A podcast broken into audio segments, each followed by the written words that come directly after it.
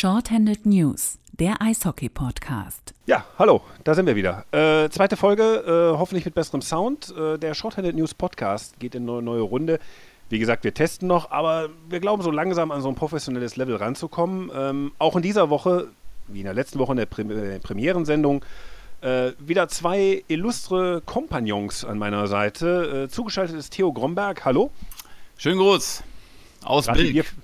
Aus Bilk, die Bierflasche abgesetzt, wie wir gerade hörten. Ähm, ein Schmatzen. Und dann haben wir noch Bernd Schwickerath. Guten Tag. Guten Tag. Ja, das klingt schon ähm, sehr viel Das- distinguierter. M- Es klingt auch distanzierter, Er grüßt, sagen. Ne? er, er grüßt aus bohemeren Stadtteilen sehr Ja. wahrscheinlich. Ja, genau. Okay, gut. Bevor wir uns in der Albernheit verlieren, weil wir einfach nur froh sind, dass der Sound funktioniert und wir euch diesmal nicht mit so einem Sound malträtieren wie in der letzten Woche, äh, steigen wir direkt ein in Medias Res. Äh, oh Gott, das sind so wirklich so, so Schüttelintellektualität. Die sollten wir ablegen. Das, das wirklich Den Tusch vielleicht direkt mal einspielen kann. ja, gut, genau. Herrlich. So, ähm, ja, herzlich willkommen also zum Shorthand News Podcast. Äh, gibt einiges zu erzählen rund um die DEG. Äh, wir kommen heute über Historisches. Wir schauen ein bisschen auf die Teams in Düsseldorf. Wir werden uns heute mh, so ein bisschen die Mannschaftsteile, die neuen sparen, sondern auf jemand anders gucken. Auf einen Spieler, der nicht mehr Teil der Mannschaftsteile ist. Geht um Daniel Kreuzer. Da reden wir nachher drüber. Der muss natürlich Thema sein, hat seine Karriere beendet. Aber bevor wir loslegen mit Daniel Kreuzer, müssen wir über die aktuelle Situation reden. Die DEG äh, war in der Schweiz, zumindest jetzt für zwei Spiele, hat losgelegt. Wer hat ein paar Eindrücke von diesen wunderbaren Testspielen? Ja, natürlich wieder keiner, weil wieder keiner das Spiel gesehen hat, was uns ja. Moment, stopp. Jetzt muss man fairerweise sagen, das hatten wir ja letzte Woche schon. Ja. Äh, fairerweise muss man sagen, der EC Wiel heißt er, glaube ich, ne? Ja. der das veranstaltet, dieses Turnier in dieser äh, Eissport-Turnhalle.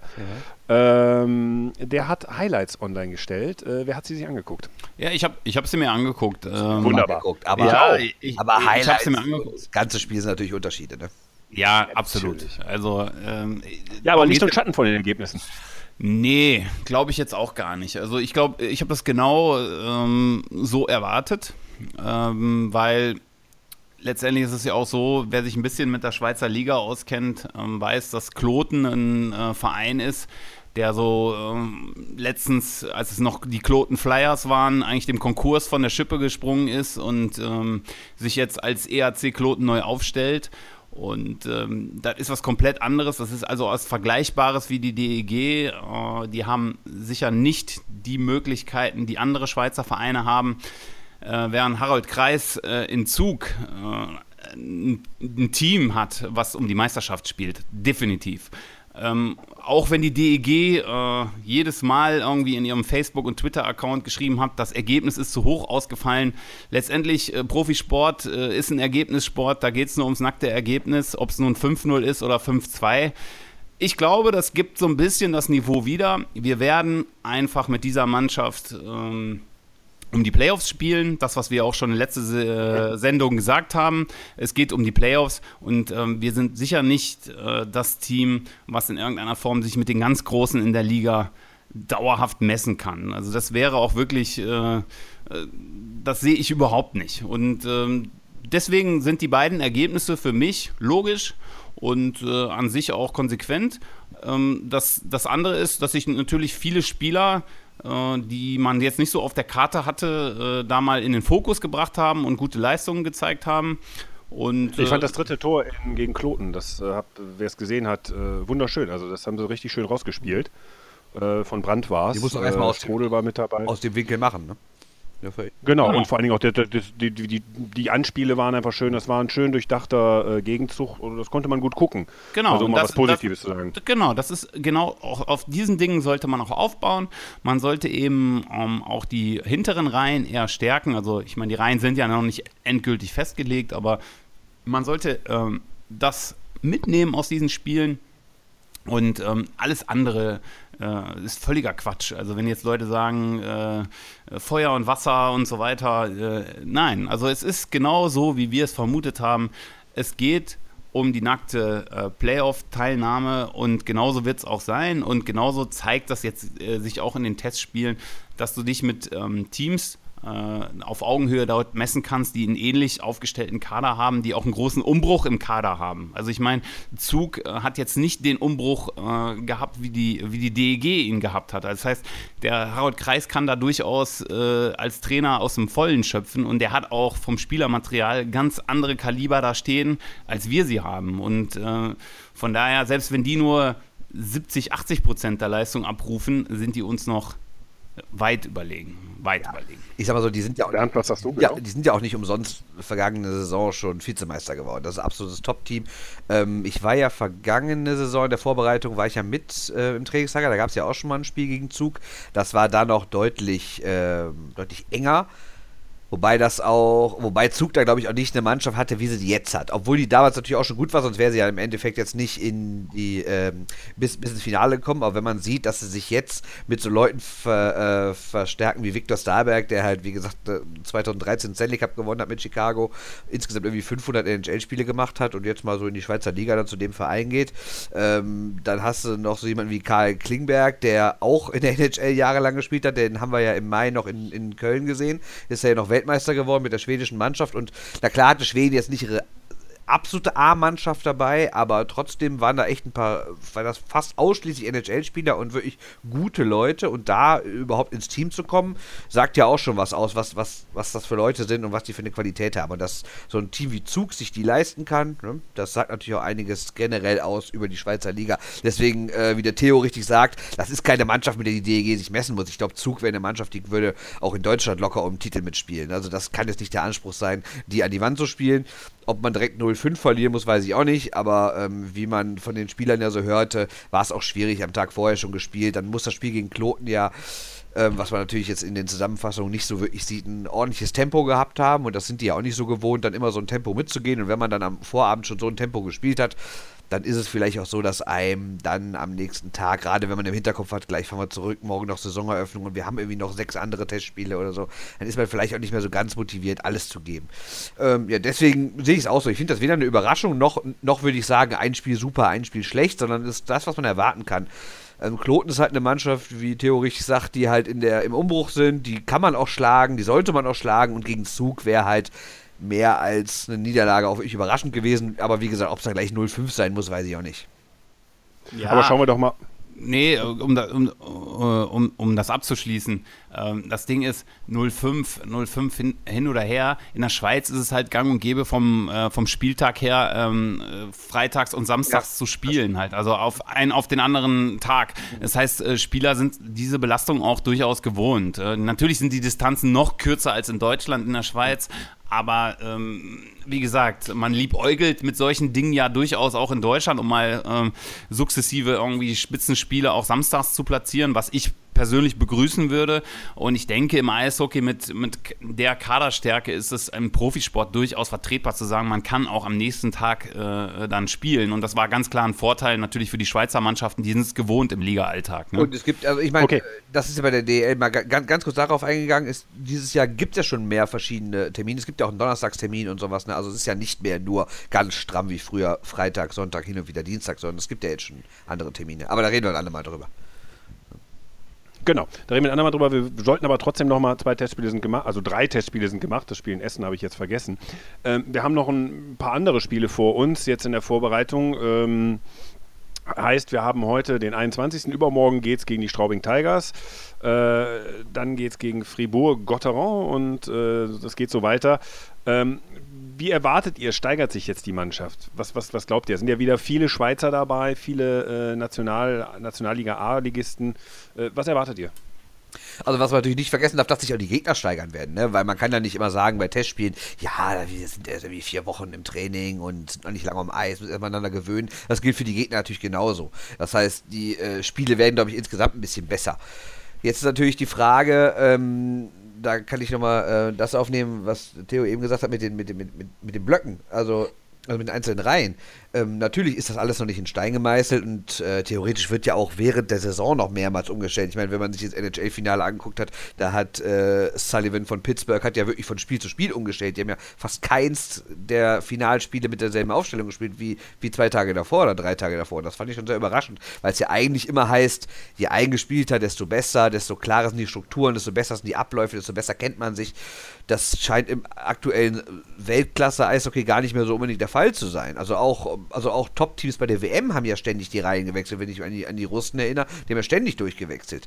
Und äh, was natürlich auch mal an, an, Verletzungen liegen kann oder wenn dann so jemand wie Kuznetsov nachkommt. Aber grundsätzlich äh, glaube ich, dass wir auch dieses Jahr nicht zwingend äh, Reihen sehen werden, die dann 52 Spiele am Stück durchspielen.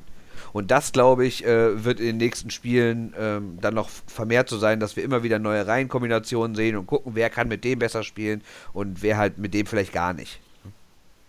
Okay, also, Hacken wir ab oder Theo, hast du noch was ganz wir, Wichtiges? Nee, also du hast ja eine Frage gestellt und Bernd eine Antwort. Hat sie vollumfänglich beantwortet? nee, ich sehe es in, äh, in, insofern in gewissermaßen genauso, aber auch teilweise anders. Also für mich ist wichtig, ähm, dass die Mannschaft letztendlich jetzt auch zeigt, äh, dass sie von der physischen Stärke ist in der Lage, die Philosophie des Trainers äh, umzusetzen. Also äh, und das ist ja natürlich, du musst dich jetzt in den Spielen steigern und vor allen Dingen in Teams äh, die auf Augenhöhe sind, also mit Straubing, ähm, das, das ist eine Sache, wo man dann ganz klar auch sagen muss, da will man auch Ergebnisse sehen. Mit Fribourg-Gotteron ist wiederum was anderes, weil Schweizer Teams, wie gesagt, äh, in der Breite stärker aufgestellt sind. Deswegen macht das auch Sinn, ähm, so eine Testspielreise zu machen, auch mit dem, mit dem Aufwand äh, wieder zurückzufahren und wieder hinzufahren und so weiter. Also mit der Belastung. Das macht absolut Sinn und ich denke, die äh, Mannschaft kann davon profitieren. Aber eben mit den Teams, die man eishockeytechnisch auf Augenhöhe analysieren kann, ähm, da müssen auch Ergebnisse her. Das hilft der Mannschaft und das hilft natürlich auch dem Umfeld, um äh, mit einer gewissen Erwartungshaltung in die Saison zu, äh, zu starten, wo man sagen kann, wir haben eine realistische Chance, um die Playoffs mitzuspielen. Und ich glaube, das wird kommen. Also ich denke, gegen Kloten ist das beste Beispiel. Das ist ein, ein Ergebnis, was mich hoffnungsvoll stimmt, wo man sagen kann, das ist was, was absolut eine, eine, Mannschaft ist, die ähm, um, um Playoffs auch in der Schweiz äh, je nachdem äh, mitspielen kann. Natürlich ist es auch so eine Wundertüte, weil der Verein eben äh, sehr im, im Umbruch ist, aber ich glaube, auf diesem Ergebnis sollte man aufbauen. Dieses Ding gegen Zug sollte man beiseite legen. So, Theo, du hast ein sehr wichtiges Stichwort genannt. Äh, Bernd, wenn du jetzt nicht einen ganz großen Einwand hast? Nee, kein Einwand. Ich habe ich hab noch einen, einen, Gedanken zu den Testspielen, aber ich weiß nicht, was du jetzt gerade sagen willst, ob du das Thema verlassen willst oder. Ja, ich wollte jetzt auf die Erwartungshaltung kommen, aber äh, platzier deinen Gedanken. Okay, mein Gedanke ist, oder das ist vielmehr eine Frage. Wer die nächste Bierflasche aufgeht. Äh, überrascht es euch eigentlich, oder, oder es wird euch überraschen, oder dann frage ich mal, wie sehr überrascht es euch, dass von den drei Spielen in Niederberger nur einmal im Tor stand? Nee, ähm, das überrascht uns nicht. Also mich ja. überrascht es, mich überrascht es überhaupt nicht, weil das, was wir letzte, das, was wir genau. äh, letzte Sendung hatten, ist das, der will abklopfen und deswegen ist auch offiziell die dritte Torhüterposition. Klar, rückt ähm, der, äh, jemand aus der DNL dann entsprechend nach, wenn es hart auf hart kommt. Aber die dritte Torhüterposition ist offiziell nicht besetzt.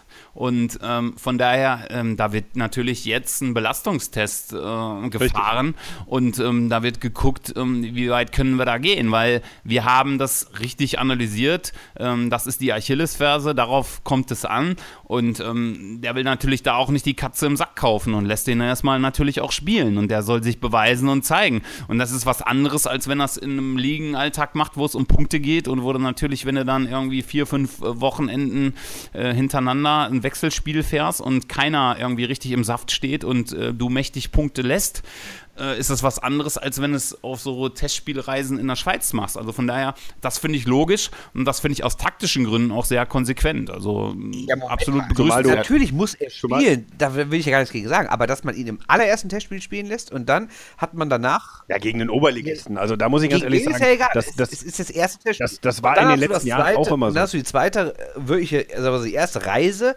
und du spielst ein Spiel gegen eine eher schwächere und ein Spiel gegen eine Top-Mannschaft und der kriegt auch das Spiel wieder gegen eine Top-Mannschaft. Das wundert mich dann doch. Ja, aber da, da, muss ich ganz ehrlich sagen, da, da, da verstehe ich die. Wir haben auch über die DEG-Finanzen gesprochen, wir haben auch über das schmale Budget gesprochen. Man ist jetzt mit dem Kader ins Risiko gegangen.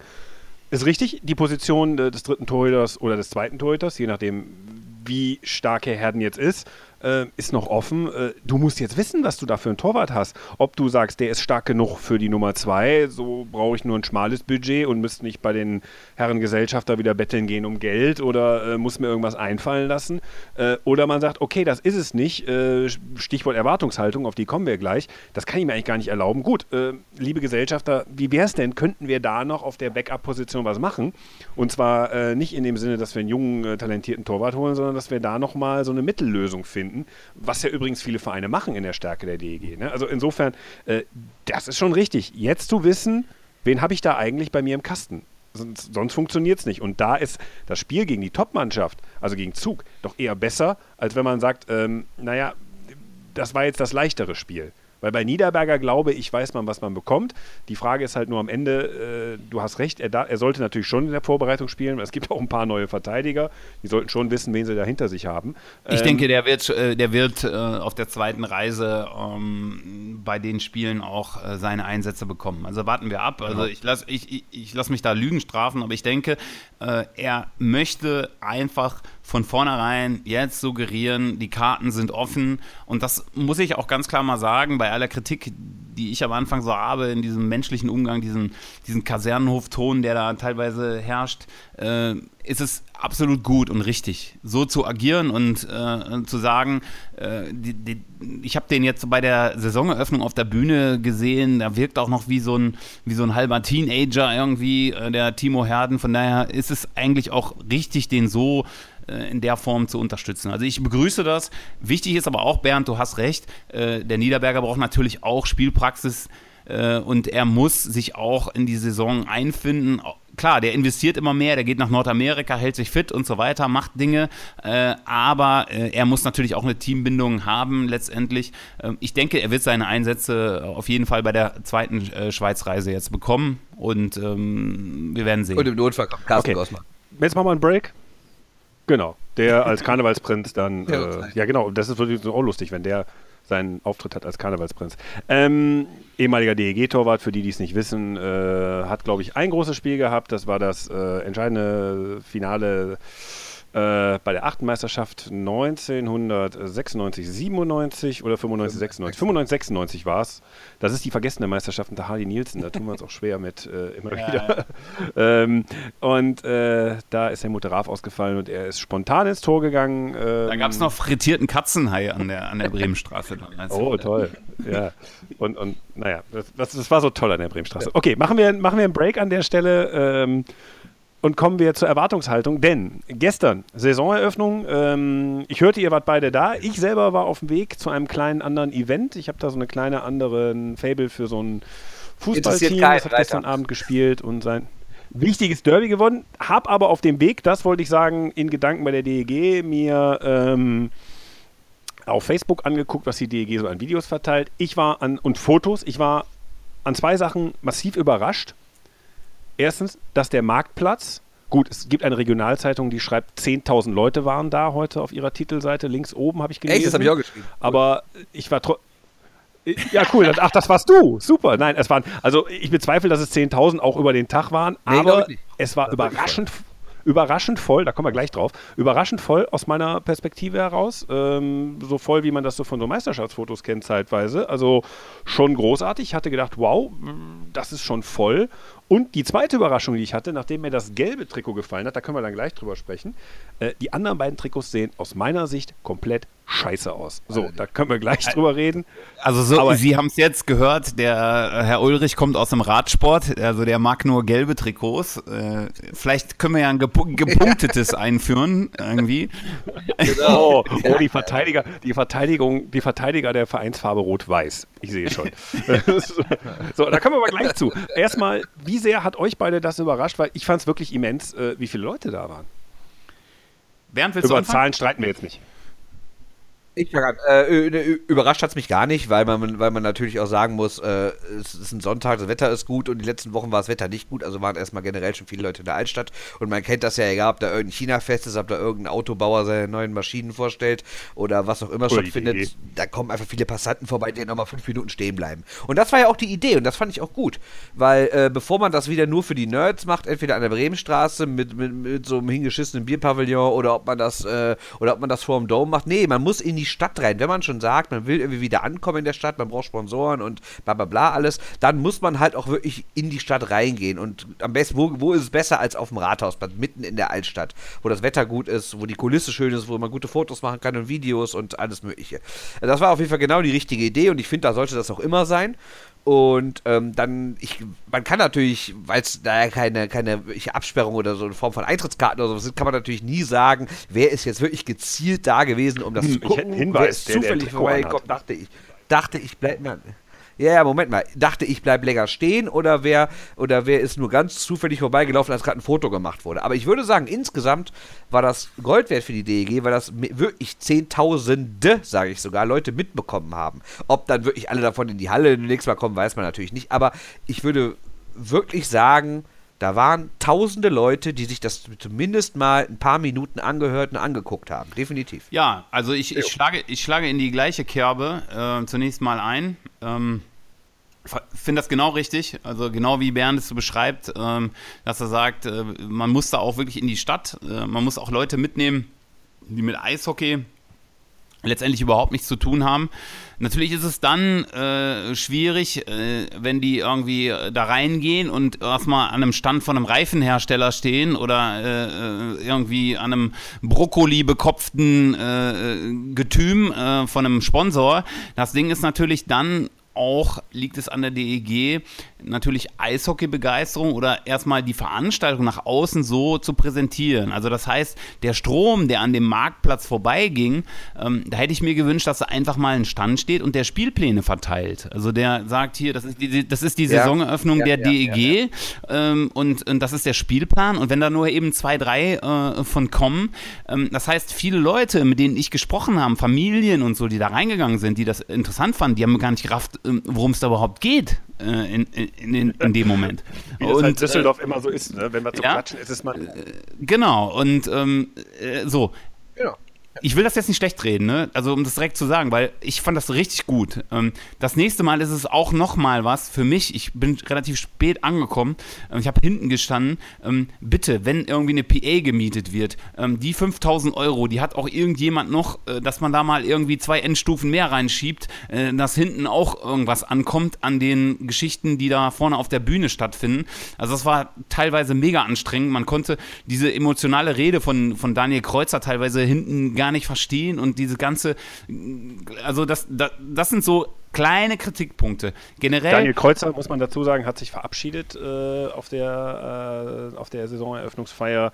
Kommen wir gleich noch zu. Genau. Ähm, also generell ist das, ist, das, ist das absolut richtig. Das war super, aber das sind ja diese Nuancen. Man muss nach außen hin ganz klar auch da in Beschlag nehmen, wir sind die DEG, ähm, hier ist Hockey äh, und wenn du da noch äh, hinbaust, dass sich ähm, Ausrüster wie Schanner oder sonst wie präsentieren, Schläger und so weiter, also dass wir auch Hockey als Sport wieder äh, in irgendeiner Form präsentieren und nicht nur... ja, wobei, das hast, das hast du vielleicht nicht das hast du vielleicht nicht gesehen, weil du weit hinten standst. Ich war ja am Anfang. Ja, diese, Schu diese Schussgeschichte, äh, ja, das habe ich gesehen, ja, das habe ich schon gesehen. Ja. Genau. Das gab's da. Also, also man konnte schon mal irgendwie mit dem Book aufs Tor schießen. Sowas gab's schon. Aber grundsätzlich gebe ich dir trotzdem recht, klar. Da müsste natürlich viel mehr Bezug zum eigentlichen Sport her. Und genau wie du richtig sagst, das erste, was ich gesehen habe, ich kam auch äh, die Bolkerstraße lang und das erste, was du dann da siehst, ist halt äh, wie ein Reifenhersteller. Ne? Also ich finde auch an diesen, an diesen neuralgischen Punkten, wie es immer so schön heißt, da also die Sachen, die man zuerst sieht, egal aus welcher Richtung man kommt, finde ich, die muss einen klaren DEG-Bezug genau. haben. Da kann man gern auch mal genau. ein Plakat aufhängen. Große Saisoneröffnung 2017, 18 Düsseldorfer EG oder sowas. Ne? Genau. Ne? Weil wenn du wirklich keine Ahnung hast, du kommst da vorbei, denkst du erstmal, oh, ist hier wieder irgendeine Werbescheiße. Ne? Weil, weil du siehst natürlich dann die ganzen, was war da, eine Bank, dann dieser Reifenhersteller und dann noch irgendwie ein Bierwagen. Dann raffst du im ersten Moment überhaupt nicht, dass es so ein Sportverein Ne, ich will auch nicht die Sponsoren jetzt bashen. Also ich finde äh, erstmal die, Sponsor die Sponsoren, Nein, die, die, die, die, die investieren die DG, die sind äh, super und das ist alles begrüßenswert. Das Ding ist halt auch, für die ist der Mehrwert viel größer, wenn die Leute assoziieren, worum es damit geht. Äh, ne? Worum es äh, bei der ganzen Geschichte geht. So. Und ähm, das, das macht äh, überhaupt keinen Sinn, äh, da irgendwie losgelöst Dinge hinzustellen.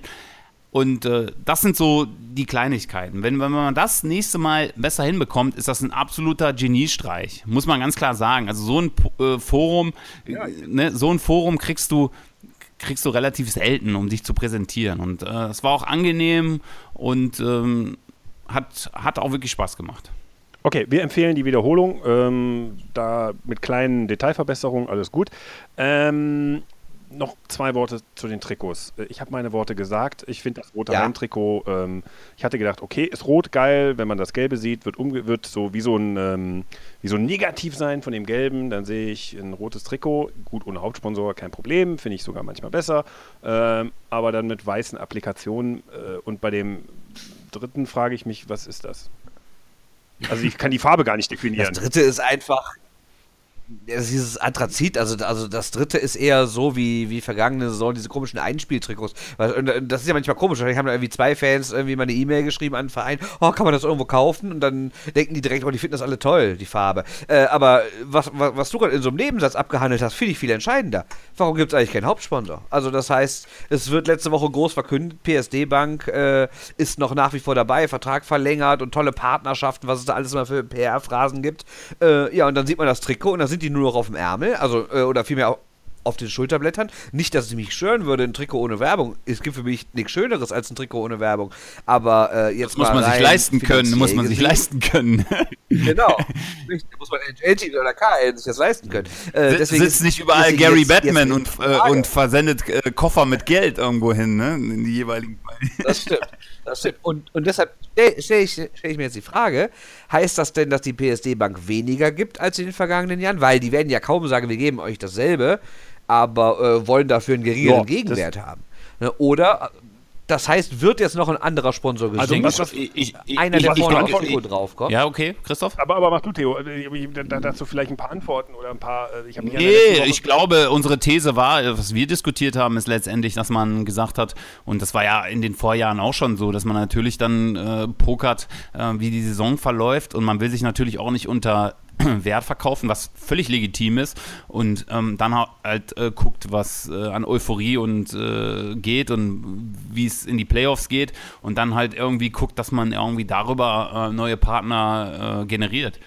Ja, stopp, stopp, Moment. So, jetzt, bevor wir hier weiter, bevor wir weiter rum. Das, Das hieß ja, die würden absichtlich das Trikot freilassen, um zu gucken, dass sie Weihnachten Tabellenführer sind und dann dicken Ja, Vertrag Ja, abschließen aber, aber du willst dich doch, Würden du willst dich doch nicht unter Wert. Bernd, du willst dich nicht nichts. unter Wert verkaufen. Natürlich, da wird doch auch irgendjemand aus einer Bierlaune irgend so jemand sagen, ja komm, hier hast du 50.000, dann mach mich da drauf. Das ist doch, ist doch Schwachsinn, das ist doch für die DEG, das hat doch keinen Also, Mehrwert. Ja? vielleicht Also, wollte ich äh, mal, vielleicht bringe ich mal. Also eine elegante Überleitung äh, hatte ich ja vor mit diesem Rot-Weiß. Ähm, das hat ja einen Sinn, dass ich darauf auch so abgehoben habe und dann auf den Sponsor. Ähm, ich habe mich in den letzten Wochen auch so ein bisschen umgehört, was, was, was, was ist jetzt eigentlich an der Sponsorenfront los, weil die Kritik, die, worüber ihr euch jetzt hier zerfleischt, wie ihr Strategien macht, ist ja eigentlich die Aufgabe des Geschäftsführers oder der Geschäftsstelle. Da gibt es jetzt auch einen für Sponsorenakquise. Wenn man sich so im Verein umhört, sind die alle ganz zuversichtlich. Die wissen, die Daten vorher waren scheiße, die Finanzdaten, die bleiben auch erstmal scheiße. Aber ich habe jetzt, wenn ich so sage, wie sieht es aus mit Sponsoren, äh, wenn man mit Betroffenen oder mit Beteiligten redet, herrscht da inzwischen eine relativ große Zuversicht, irgendwas abschließen zu können. Äh, deshalb äh, war ich, habe ich auch sehr genau auf diese weiße Applikation in dem roten geguckt. Ähm, weil ich mir schon vorstellen kann, dass das schon so der erste, die erste Brücke, die gebaut wird zu einem potenziellen neuen Hauptsponsor. Ähm, mein, Henkel, das weiß er nicht, da gibt es ja auch noch Konkurrenten von Henkel in der Stadt oder so, whatever. Ähm, auf jeden Fall, du machst ja kein Trikot ohne Hauptsponsor, wenn du die völlig freie Farbgestaltung hast und machst rot-weiß. Das machst du ja Ah, come on, jetzt kommen jetzt Ja, nicht Moment, äh, Moment, Moment. äh, Diese Verschwörungen irgendwie. Das hat ja nichts mit Verschwörung. Diese Gespräche, also ich habe in der letzten Woche mich wirklich, wie gesagt, mit einigen unterhalten, habe doch gesagt, so, wir haben euch jetzt äh, in unseren Berichten über die Finanzsituation der, der Clubs, haben ihr was lesen müssen, was euch wahrscheinlich nicht gefallen hat. Hab dann auch einigen gesagt, so, ihr könnt mir jetzt Zuversicht, ihr, Gut, das ist ja, der, ist der Job. Job. Ihr könnt mir jetzt Zuversicht heucheln, wie ihr wollt. Äh, Zuversicht, wie sieht es denn aus? Und dann sagt man schon so, nein, wir sind in Gesprächen. Äh, das ist nicht die Nummer, wie wir sie hatten vor ein paar Jahren. Natürlich kommt jetzt nicht dieser Millionensponsor, aber es sind schon seriöse Sponsoren. Ähm, ich weiß nicht, um wen es sich handelt. Ich weiß nicht, in welcher Größenordnung. Aber in der Tat, mein Gefühl ist, dass da vielleicht zeitnah was kommen kann oder zumindest im Laufe der Saison etwas Passendes noch auf dieses Heimtrikot geht. Ansonsten macht das keinen muss Sinn, ja was auch die da präsentiert haben. Ansonsten das ist einfach Nee. ein pottenhässliches Weil, ahnungsloses Trikot. weil sonst macht das groß Also ich, ich, ich Ja, habe klar. ich, ich, ich hab Ideen. Ich hätte auch eine These, was man machen kann, aber weil ich mich einfach da nicht in die Nesseln äh, setzen will und auch nicht hier mit irgendwelchen Firmennamen äh, umherwirbeln ja will.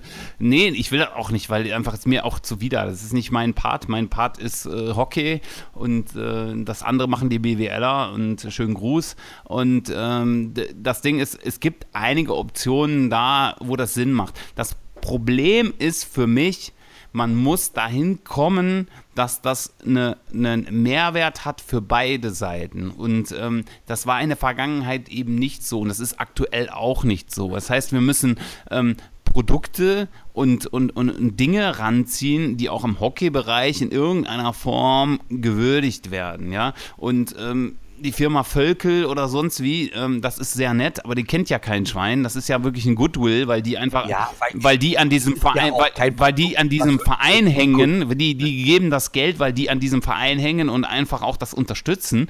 Ähm, es ist aber nichts marketingstrategisch, wo jemand sagen würde, äh, das ist was, wo ein, wo ein Mehrwert rausfließt. Also niemand äh, weiß überhaupt, was die Firma Völkel macht. Also das heißt, wir brauchen Produkte, Hersteller und Unternehmen, die auch in Düsseldorf hier ansässig sind und äh, wo das Ganze auch einen, einen, Sinn macht für, für beide Seiten. Und ich, es gibt genug Unternehmen. Natürlich zielen die sich, aber vielleicht, wie gesagt, werden wir Lügen bestraft und demnächst wird dann irgendwas mit Rot-Weiß für dich, Christoph, äh, präsentiert und ähm, dann hast du recht.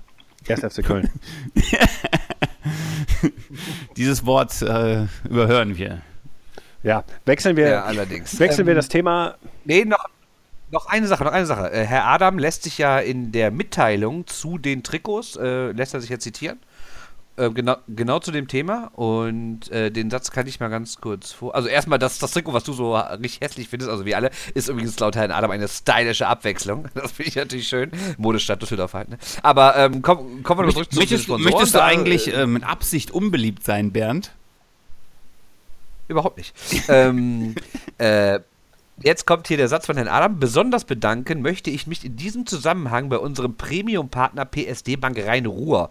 Sie haben die Fläche auf der Brust des Heim- und Ausweichtrikots zugunsten anderer Präsenzen, Gedankenstrich unter anderem auf den Schultern, Gedankenstrich, freigemacht und ermöglichen uns so eine weitere äußerst attraktive Werbefläche zu vermarkten. Hieran arbeiten wir natürlich bereits sehr intensiv. Was natürlich jetzt äh, die, oder vielmehr die Frage aufkommen lässt, Heißt das denn, dass die PSD-Bank das einfach macht, weil sie so nett ist und weil sie ja so, so verbandelt ist mit dem Düsseldorfer Sport, wenn man sich auch dieses Leichtathletik-Festival anguckt, im, äh, immer Anfang des Jahres? Oder äh, ist es nicht vielmehr so, wie man, als die eingestiegen sind vor zwei Jahren, schon damals vermutet hat, die hatten nichts anderes, haben dann die genommen, und ihr Trikot wirklich unter Wert verkauft und haben sich jetzt mal gedacht, komm Leute, PSD Bank, gibt uns dasselbe, aber für denselben Kurs könnt ihr einfach nicht also mehr zentral vorne Das ist ja natürlich richtig. Das, das, was du sagst, ist komplett richtig. Das war in den letzten Jahren so. Also das äh, ist ja auch ein Gespräch mit ja. Paul. Also die haben es ja für ja, genau für eine, für Es gab ja durchaus mal einen Geschäftsführer vor Stefan Adam, der der Meinung war, äh, Eishockey ist eh tot, wenn ich 2000 Euro für eine Bande verkaufe, dann ist das prima, da sind mir die ganzen äh, Marktanalysen, da, da packe ich nochmal eben 20.000 Euro eine Marktanalyse, die mir sagt, dass 2000 Euro für eine Bande okay ist, äh, wenn man das mal gegenrechnet, die Marktanalysen waren immer teurer als das, was am Ende rauskam. Natürlich hat man da Sponsoren auf prominente Plätze gelassen, das nicht geht. Allerdings haben alle Sponsoren aus dieser Zeit, die noch über sind, darunter auch die PSD-Bank, äh, natürlich keine Millionenbeiträge, aber das sind schon substanzielle sechsstellige Beträge, die da bezahlt werden.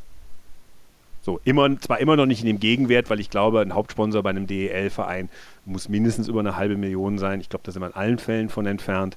Ähm, ja, vielleicht. Nee, ich die, glaube, das ist was, also, es ist was anderes. Ich glaube, ähm, das, das große Thema ist ganz einfach. Ähm, dass die DEG und äh, ihr beide habt dieses Buch geschrieben. Ihr wisst ganz genau, worüber wir reden. Ist es, äh, dass man in der Vergangenheit. 111 Gründe, die DEG zu lieben. Immer wieder gerne gesagt. Ja, es, ist es hat sich übrigens. Äh, es hat, es hat sich übrigens trotz des beschissenen Titels sehr gut verkauft, habe ich gesehen auf der, äh, auf der Saisoneröffnung.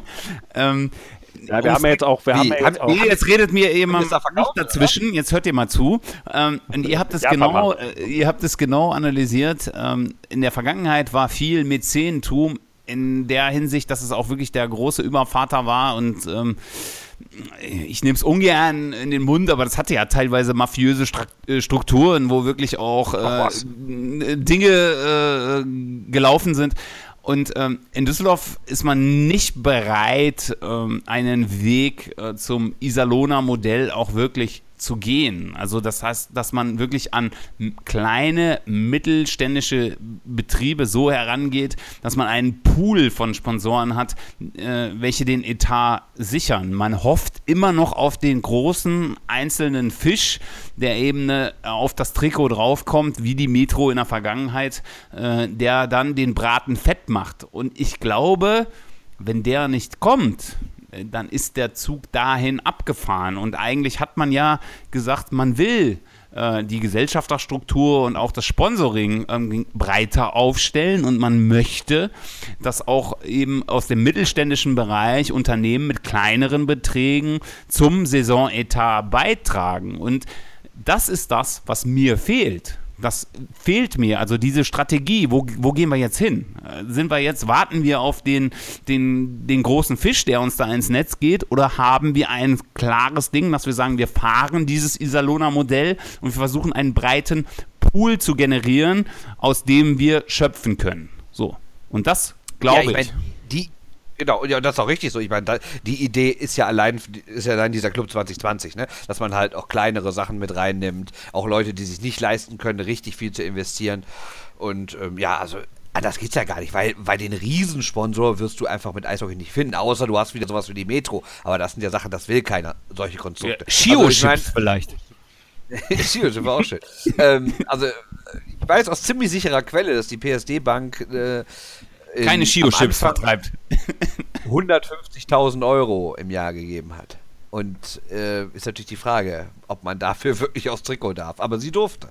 Ne? Deshalb ist die Frage, ob das jetzt weniger geworden ist oder ob es noch genau gleich ist. Naja, wir werden es heute nicht rausfinden. Nee, ich glaube auch. Wir sollten das hier abkürzen, aber ich sage eben, wir brauchen eine Partnerschaft, die Sinn macht für beide Seiten und die sich eben auch entwickeln kann. Das muss ein Sportartikelhersteller sein, das muss jemand sein, eben, ähm, es eröffnet demnächst eine große französische Sportartikelfirma eine Filiale in Düsseldorf. Zum Beispiel sowas würde Sinn machen, unter anderem. Der Le also, ja, genau, die.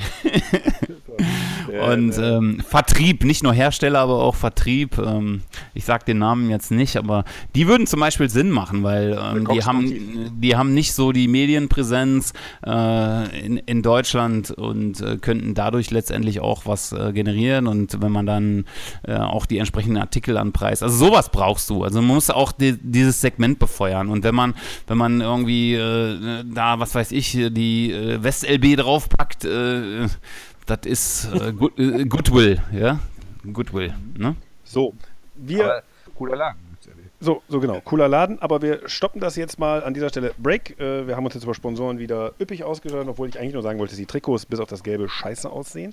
Ähm, wir kommen Wie viel Mythos-Faktor haben die denn, wenn wir das nach dem neuen Quartett gehen? Übrigens gibt es oh, ja. ein neues Quartett von der, äh, von der DG.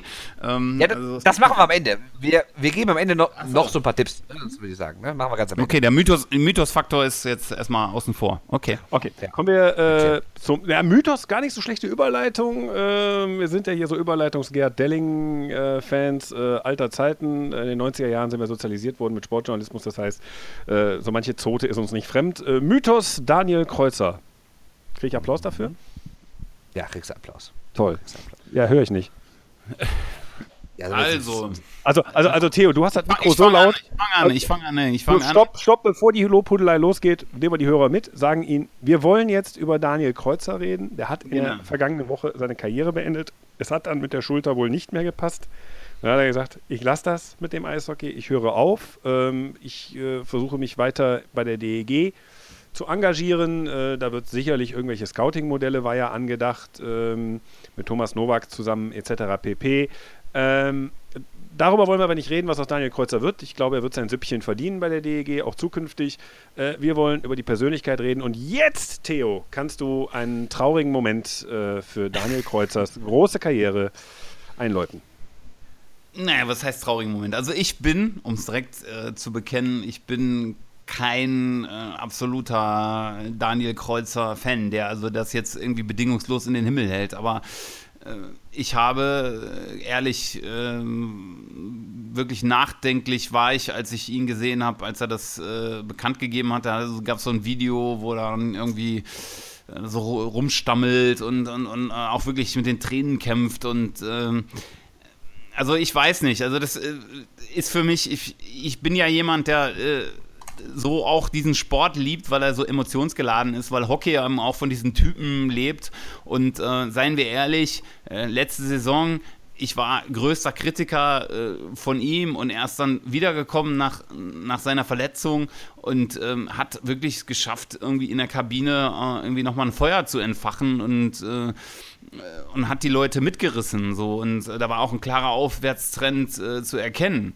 Und ähm, ich muss ganz ehrlich sagen, dass ich ihn als, als Charakter, als Typ, ähm, er ist einer, der diesen Sport wirklich lebt. Und das war ja das, was wir auch in der letzten Sendung hatten. Ähm, Hockey is a Lifestyle. Und er ist definitiv, er ist ein Hockeyplayer. Ja? Er, he is a Hockeyplayer. Und äh, ich schätze ihn dafür und ähm, es tut mir ehrlich weh, für diesen Abgang. Äh, Meisterschaft hin oder her. Meisterschaft muss man sich letztendlich verdienen. Da muss man auch Glück haben, im, im, im richtigen Team zu sein und so weiter. Darum geht es gar nicht. Aber äh, dieser Abgang jetzt ist extrem bitter und es tut mir wirklich, wirklich weh, ihn so zu sehen, muss ich sagen. Ja, geht mir ganz genauso. Ich war ja bei der Pressekonferenz, ähm, die war ja im Dome. Und die DG hat ja vorher schon eingeladen und gesagt, äh, es gibt eine wichtige Personalie und dann konnte man eigentlich an seinen anderthalb Händen, die man so hat, abzählen, dass das äh, wohl das Ende von Herrn Kreuzer bedeutet.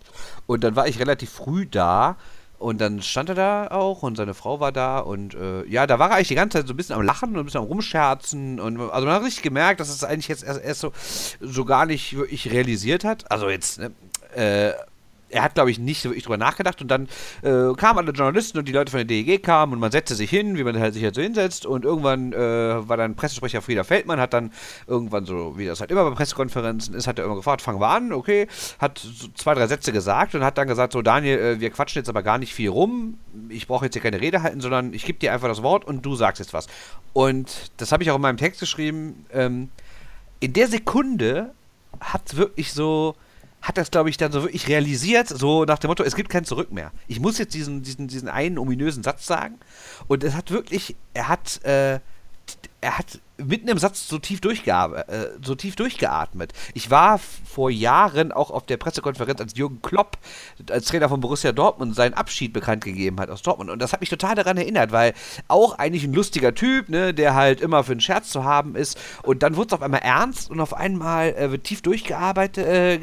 Es ist irgendwie so alle Freude aus dem Gesicht gewichen. Und dann sagt er diesen entscheidenden Satz, so, ich muss leider mein Karriereende bekannt geben. Und das hat ihn wirklich nochmal getroffen, weil das war wirklich so, in dem Moment hat er verstanden, jetzt ist es offiziell. Wahrscheinlich ja, hat er das für sich selbst schon Monate vorher, war dem ja schon klar. Aber diesen ja, Satz aber es gibt so ein offen ja. sagen in der Öffentlichkeit war dann, glaube ich, so der letzte Schritt und das hat ihn dann wirklich auch mitgenommen. Es gibt, so, ein, es gibt so einen Moment, den du gerade, wir können den Exkurs in den Fußball durchaus mal wagen mit Jürgen Klopp, äh, nur vielleicht so, so, so, so, so, so einen Moment mal zu verstehen auch.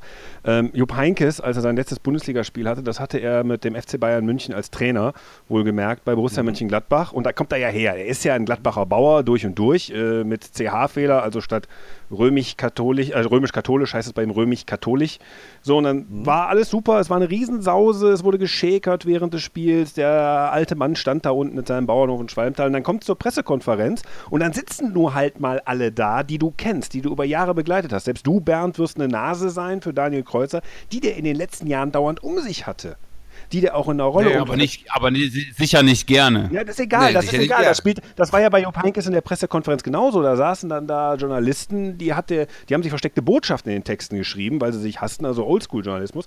Und dann sagt Jupp Heynckes, ähm, ähm, dann sagt Jupp, machen wir ja gar nicht, ne? Ähm, dann sagt Jupp Heynckes ähm, so, ja, das zeigt mir, dass sie alle hier sind, dass das hier mein Zuhause ist und fängt an zu flennen und zwar bitterlich, weil er weiß, du warst da, du warst da, du warst da, du warst da, aber am Ende bist du ein, äh, ein kleiner Bauer aus Mönchengladbach, der sich hier wohlfühlt. Und genau so sind so diese Momente, wenn das ernst wird, wie jetzt auch mit Daniel Kreuzer in dieser PK. Natürlich wird da geschäkert. Da wird auch, glaube ich, nichts überspielt von diesen Leuten, weil in der, in der Situation, wo das Spotlight aus ist, bei diesem entscheidenden Satz, ist alles wie immer. Aber in dem Moment, wenn du weißt, puh, das mache ich jetzt hier zum letzten Mal in dieser Form, dann, dann kackst du emotional ab und dann haben wir diese Bilder. Das, das schaffen aber auch, das passiert nur bei Leuten, die wirklich dann auch was Großes für eine Sache geleistet haben. Und insofern, um da so einen Dreh reinzukriegen zu Daniel Kreuzer, ich stimme dir zu, Theo, war auch nicht so der Fan von ihm.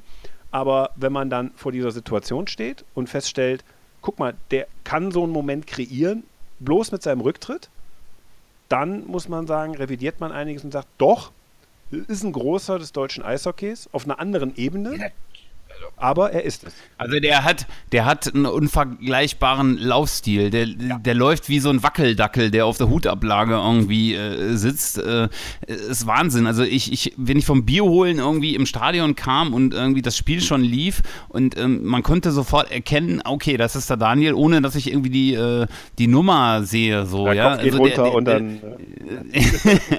er, er hat, aber er hat einfach etwas geschafft. Ähm, äh, was ich ganz klar sage, äh, der hat mich immer Lügen gestraft. Und ich glaube, das ist, glaube ich, die, die, äh, die höchste Anerkennung, die, die man jemandem geben kann. Also ich bin sehr kritischer Mensch, was, was Sport angeht, halt ja. Und äh, ich bin auch äh, äh, Christoph, seinem Bruder, immer sehr kritisch gegenüber gewesen. So. Also Bernd war da, äh, was ihn anbelangt, ähm, sachlicher. Ich war sehr emotional in vielen Dingen halt so und genauso war das auch bei Daniel, weil diesen, äh, wenn, wenn ein emotionaler Fan auf einen emotionalen äh, Spielstil äh, crasht, dann ist das sehr schwierig, das auch so wahrzunehmen, weil ich habe ihn immer natürlich sehr hart kritisiert dann, weil er war natürlich auch der Überspieler immer dann, wo man gesagt hat, der identifiziert sich mit der DG, der war immer da, immer da.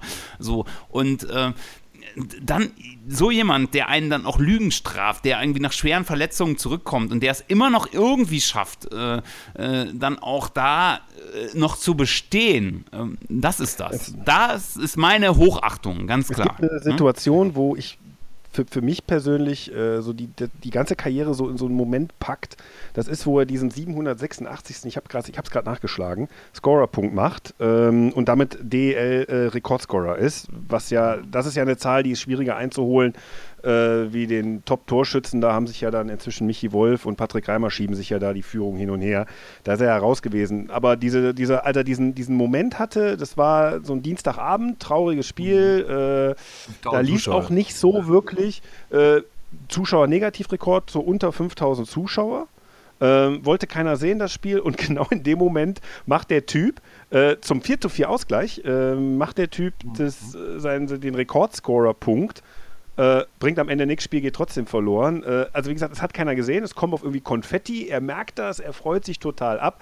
Ein Moment, wie er irgendwie in einem Derby gegen großen Sportlern äh, oder glücklichen Sportlern, formulieren wir das mal so, äh, wäre das gegen Köln vor 13.000 Zuschauern und einer bebenden Halle passiert, Daniel Kreuzer passiert sowas beim Saison-Minus-Rekord, äh, das Spiel wird am Ende noch nicht mal gewonnen und trotzdem gehst du mit dem Gefühl nach Hause, wenn du dabei warst, ja, ich war dabei und das ist sehr exklusiv. Also äh, das, das, das, dieser Moment hat für mich so Daniel Kreuzer Kreuzers Karriere immer, immer bezeichnet. Ich meine, zum Beispiel hat er bei Kassel, bei den Kassel Huskies die Halbfinalteilnahmen, wo, da hat er keine Meisterschaften geholt, sagt Hans Zach aber drüber, ein mehrfacher Meistertrainer, das war die schönste Zeit, mit Spielern wie Daniel Kreuzer ins Halbfinale zu kommen. Hm. Ja, aber das, das, das, das Fass äh, Hans Zach machen wir, das Fass, das Fass Hans Zach machen wir in dem Punkt jetzt besser nicht auf. Also von daher. Nein, ich will jetzt nicht sagen, ich will nicht über Hans Zach reden. Ich will einfach nur sagen, es sind so äh, die besonderen Momente, äh, die hat Daniel Kreuzer, wenn noch keine Titel. Ja, klar. Ja, ja klar, der, natürlich. Der, der, hat, er ist Pokalsieger geworden, ja, ja bitte. Pokal. Ja, Pokal, auch Jugendmeister, so ist ja nicht. Also er hat schon den, ja. Nein, es geht, es geht nicht um die Titel, es geht nicht um die Titel. Also ich glaube, äh, wenn Daniel ähm, nicht so loyal äh, diesem Club, äh, Club gegenüber äh, gewesen wäre und bessere Berater gehabt hätte, ähm, dann wäre er auch weitergekommen. Ja, es geht aber auch. Also er hätte, er hätte auch Titel gewonnen. Das ist ja genau der springende Punkt. Ähm, der wäre auch nicht nach Kassel gegangen, wenn damals irgendwie äh, die Kohle nicht so aber knapp noch ein verrückter Moment, wäre. Noch ja? ein verrückter Einschub ja? und dann, Bernd, bist du auch dran, nochmal zu Daniel. Aber eine verrückte Sache, erinnert euch, als äh, ähm, in dem Jahr, bevor Ingolstadt Meister geworden ist, da war die Metro raus, Daniel Kreuzer überlegte sich, hm, gehe ich nicht doch von der DEG weg? Äh, Ingolstadt war ein Gerücht und es gab viel so irgendwie dieser Satz, ja, ich möchte nochmal Meister werden. Ähm, da haben wir alle gelacht, als wir dann hörten, Ingolstadt. Am Ende der Saison äh, gab es ja dieses, diese furiose Meisterschaft äh, von Ingolstadt. Und ich habe dann damals drüber nachgedacht, scheiße, das war doch der Verein, wo, wo Kreuzer mal im Gespräch war. Ähm, also da ist er dann auch wieder für seine Nibelungentreue irgendwo äh, ja, bestraft worden, will ich nicht sagen, aber es ist halt blöd gelaufen.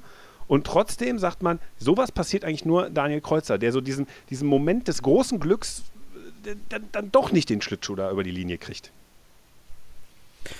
Ja, äh, ist alles richtig, aber ich, wenn, also ich habe ich hab mich letztens fünf Minuten euch nur mal zugehört und äh, ich finde das ein bisschen negativ, was ihr alles so sagt. Also natürlich hat er, ist er nie deutscher Meister geworden, aber ich meine, der tritt ab als Topscorer der DEG, Top-Torschütze der DEG, Top-Vorlagengeber der DEG, Topscorer der ganzen Liga, ehemaliger Top-Torschütze der Liga, der hat zwölf Weltmeisterschaften gespielt, zwei Olympische Spiele, 20 Jahre Profi gewesen. Also worüber reden wir? Eine absolute Megakarriere hat der hingelegt. Also einer der, also einer der prägenden Eishockeyspieler der letzten 25 Jahre in diesem Land hier. Da braucht man da gar nicht, kann man gar nicht drum reden. Weit über 1000 Spiele ist der das Gesicht der Düsseldorfer EG. Also, na klar, er ist nie Meister geworden, aber der hat natürlich auch Pech gehabt, weil er äh, halt, er ist halt entweder fünf Jahre zu spät geboren, kann man sagen, weil er ja genau seine Eröffnung, sein, sein Debüt hatte, na, nach, in der Saison nach der großen Ära der, der Meisterschaften Anfang der 90er Jahre. Also er hat ja 96, 97 in der Saison sein Debüt gefeiert. Und vielleicht, wer weiß, ob das hier irgendwann mal wieder besser wird, vielleicht in fünf oder zehn Jahren könnte die DEG theoretisch ja nochmal Meister werden, dann wäre er halt genau in dieser Zwischenphase gewesen, wo er ja nichts für kann. Weil, äh, also, weil er ja noch eigentlich der war, der die DEG immer daran geführt hat, dass sie überhaupt die Chance hat, eventuell nochmal Meister zu werden. Er war auch zweimal im Finale, 2006 und 2009.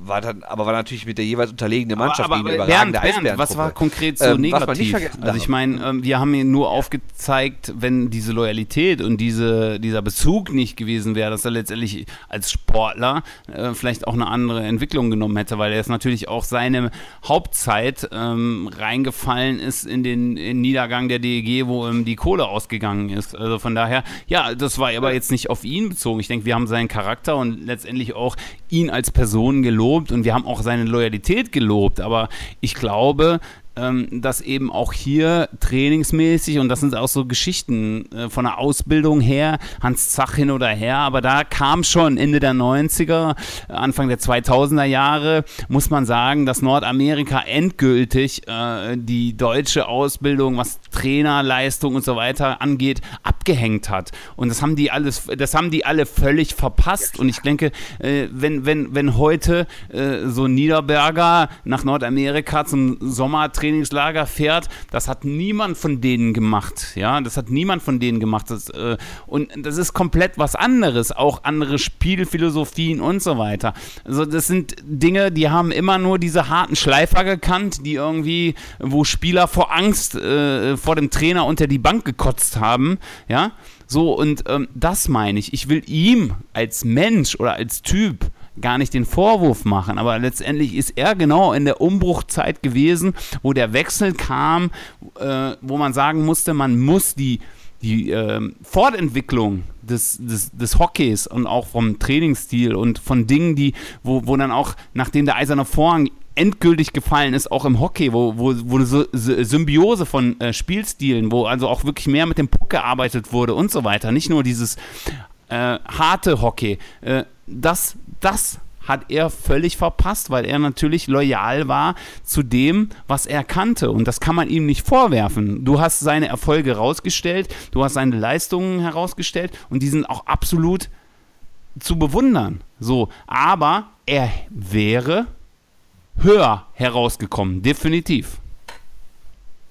Ja, das ist halt die Frage. Ähm, ich Nicky Mont hat einen sehr guten Satz gesagt, oder, oder das war mehr als ein Satz, bei der Verabschiedung quasi von Daniel. Ähm, also der sportliche Leiter, der ja. Äh, Und bester Freund. Hat die ganze Karriere also ob es der Beste ist, weiß ich nicht, aber auf jeden Fall ein sehr guter Freund, glaube ich, weil die haben halt sehr viel Zeit miteinander verbracht, schon in der Jugend und später natürlich auch als aktive Spieler und jetzt, jetzt wieder.